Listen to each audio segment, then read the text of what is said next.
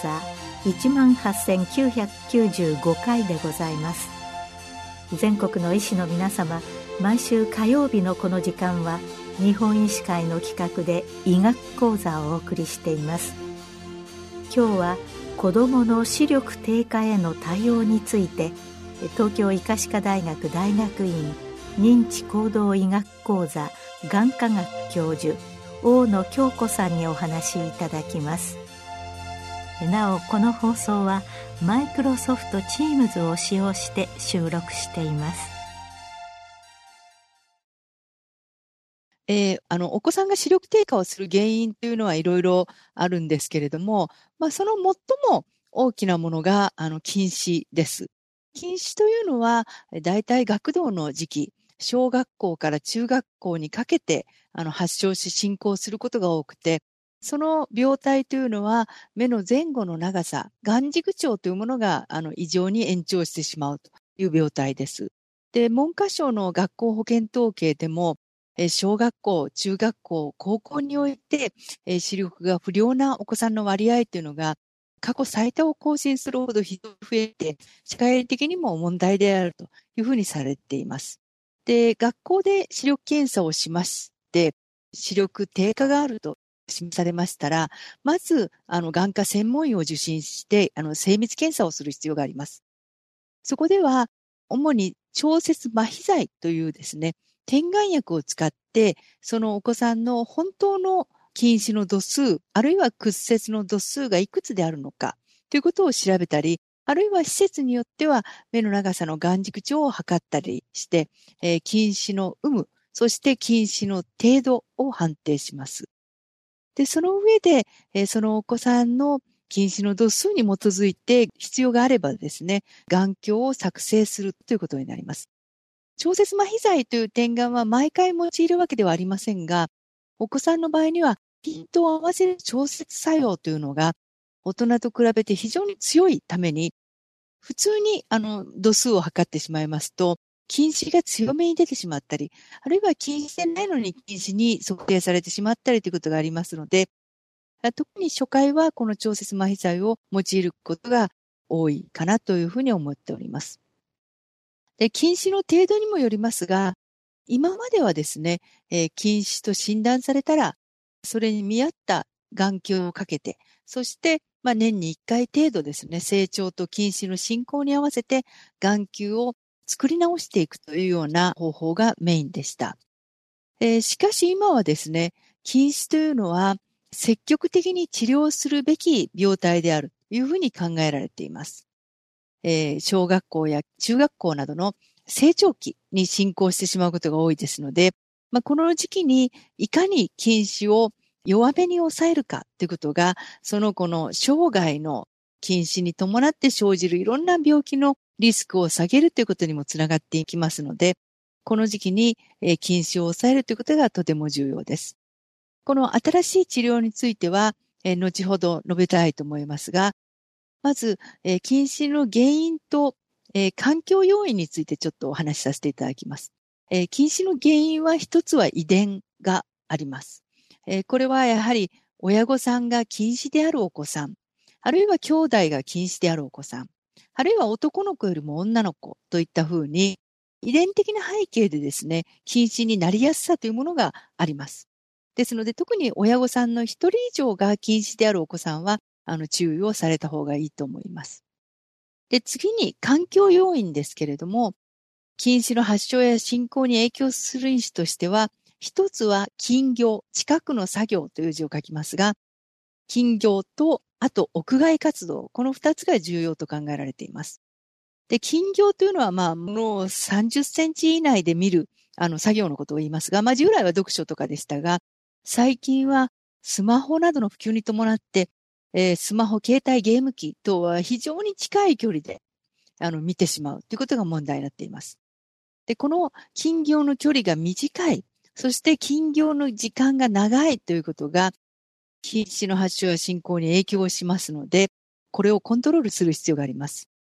えー、アメリカの眼科学会でも、20、20、20という法則を出しておりまして、これは20分間近くのところを見たら20秒間目を休めて20フィート、6メートルぐらいの距離のものを見るということです。つまり、連続した金魚を行わないということを心がけていただきたいと思います。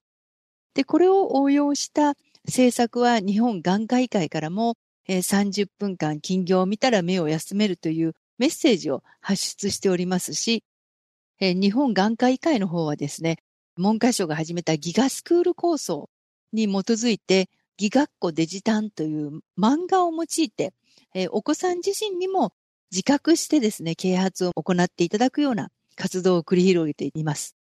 ですので、このギガッコデジタン、ぜひ見ていただけると、まあ、学校で長時間を過ごす子供自身にも自覚して取り組んでもらえるというメリットがあります。で、もう一つは屋外活動です。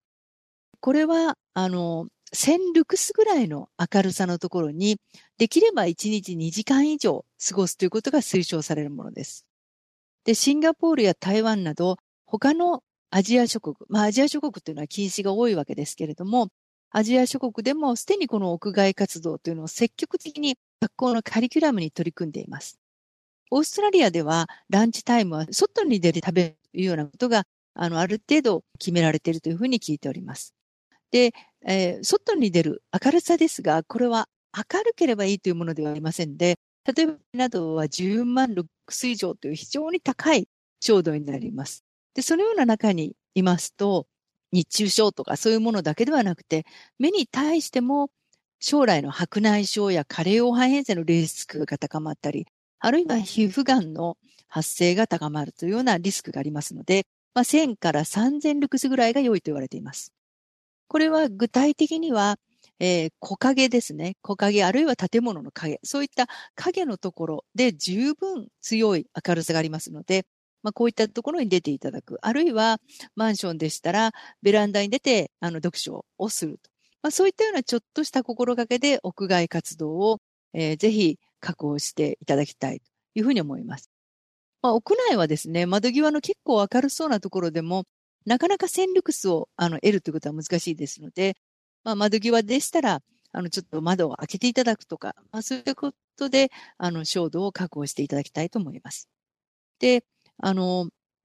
さらにですね、治療法としましては、えー、最近ですね、新しい治療法がいくつかあります。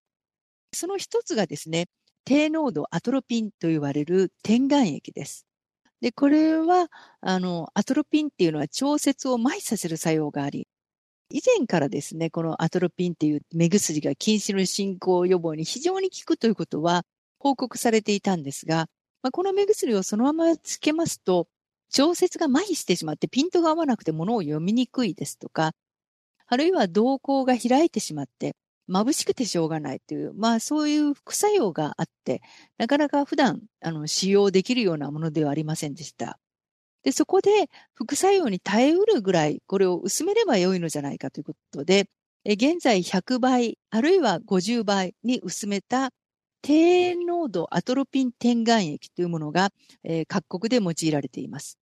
えー、日本ではですね、現在臨床試験中ですので、それが終われば日本国内で正式に発売されると思われますが、現時点では輸入して、えー、各施設の倫理委員会などを通して承認を受けて使用するというような内容になっております。ただ、あの、低濃度アトロピン点眼薬ということは、あの、親御さんもよくサーチしてご存知でいらっしゃるので、まあ、それを処方できる、あの、眼科で使用を検討するということも一つのチョイスとしてはあります。まあ、なんといっても1日1回点眼するという使いやすさから比較的人気のある治療法です。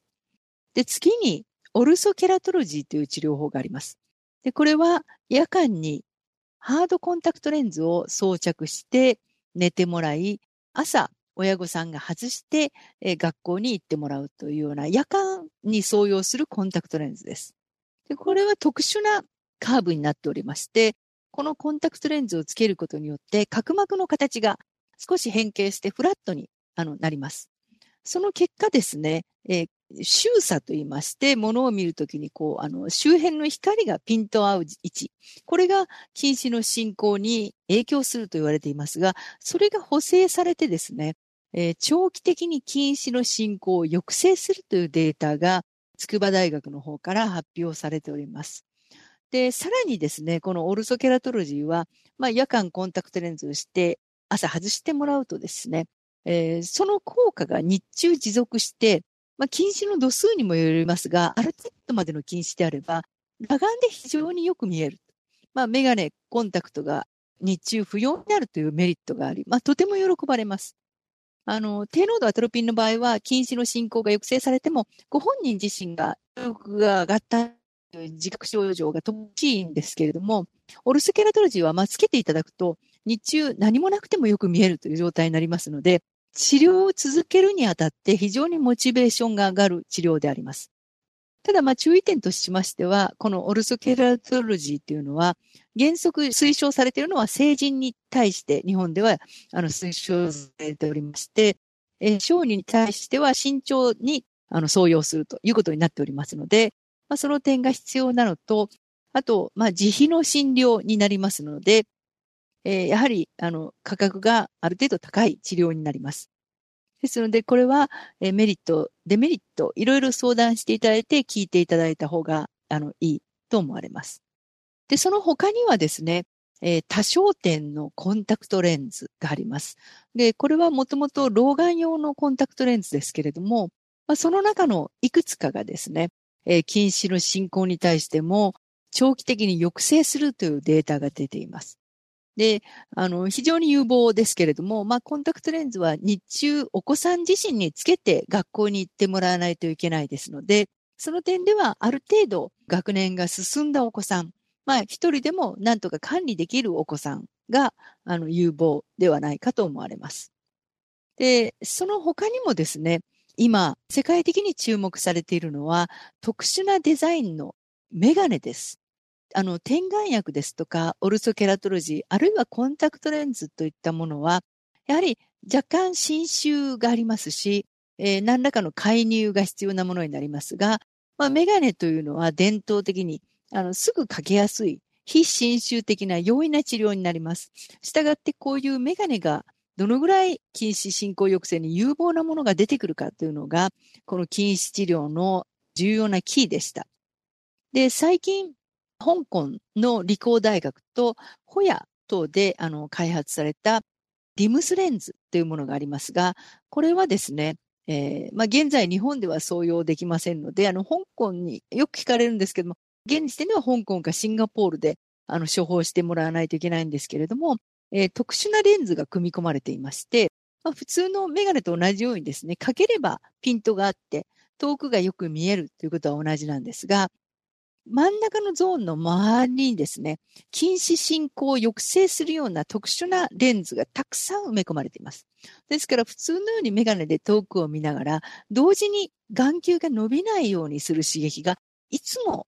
見ている間中ですね、目に付加されるということになりますので、あの、非常に強い刺激です。で、しかもそのレンズがどこを見てもあの刺激を与えられるように配置されていますので、あの、非常に有効である。で、まあ、これをつけるとですね、え近視の進行が長期に抑制されただけではなく、えー、2年間で20%ぐらいのお子さんが近視が進行しなかったというような有望な結果が出ています。で、その他にもですね、エシロア社というところからステレストレンズというものが発売され、えー、中国で試験が行われています。これも同様に遠くがはっきり見えながら、その周りにえー、近視進行抑制を促すレンズが配置されていまして、まあ、それがあの大量の刺激となって近視を進行しないように、メガネをかけてよく見えながら映るというものになります。その他にも、いくつかのレンズデザインがあの報告されておりますが、現在日本ではこれを正式に処方することは難しいですが、各社ともですね、臨床試験を企画しておりますので、近い将来、本当にあの、近視のお子さんが、メガネをかけながら近視進行を毎日抑制できる。まあ、そういう時代になっていくと思われます。で、もう一つはですね、レッドライトセラピーというものがあります。で、これは、あの、可視光の中の赤い明かりなんですけれども、まあ、中国で伝統的にあの弱視の治療に用いられていて、お子さんがこう覗き込んで明かりを見るような装置なんですが、まあ、それを1 1回3分ですね、1日1回覗き込むという方法で、大規模な臨床試験が中国で行われています。で、そうしますと、非常に高い抑制効果があって、特にコンプライアンスが良くて、毎日毎日ちゃんと覗き込むことができたお子さんでは、近い、えー、眼軸長の伸びの抑制効果というのが出ておりまして、今世界的に注目されています。まあ、非常に手軽ですし、あの、他のメガネとか、あの、他の治療とも併用できるということで、あの、完全に近視の進行を抑制するということも、えー、夢ではないというような時代になってきています。残念ながらですね、現在日本では公にですね、こういったものをまだ、あの、供給はできないんですが、近い将来おそらくこれらの治療が日本でも可能になってくるということ。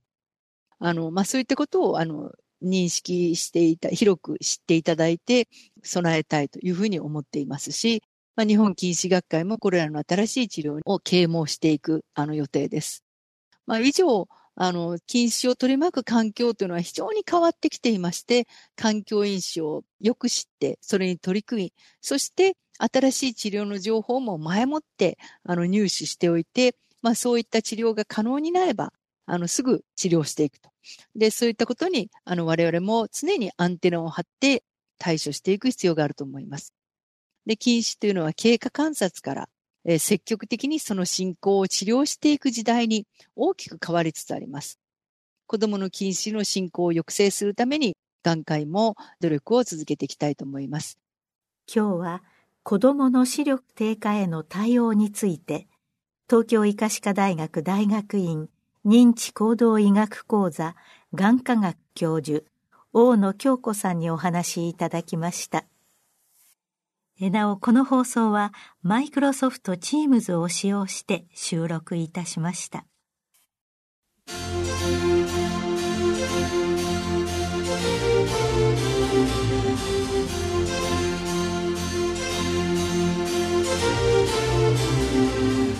それではこれで日本医師会の企画でお送りいたしました医学講座を終わります。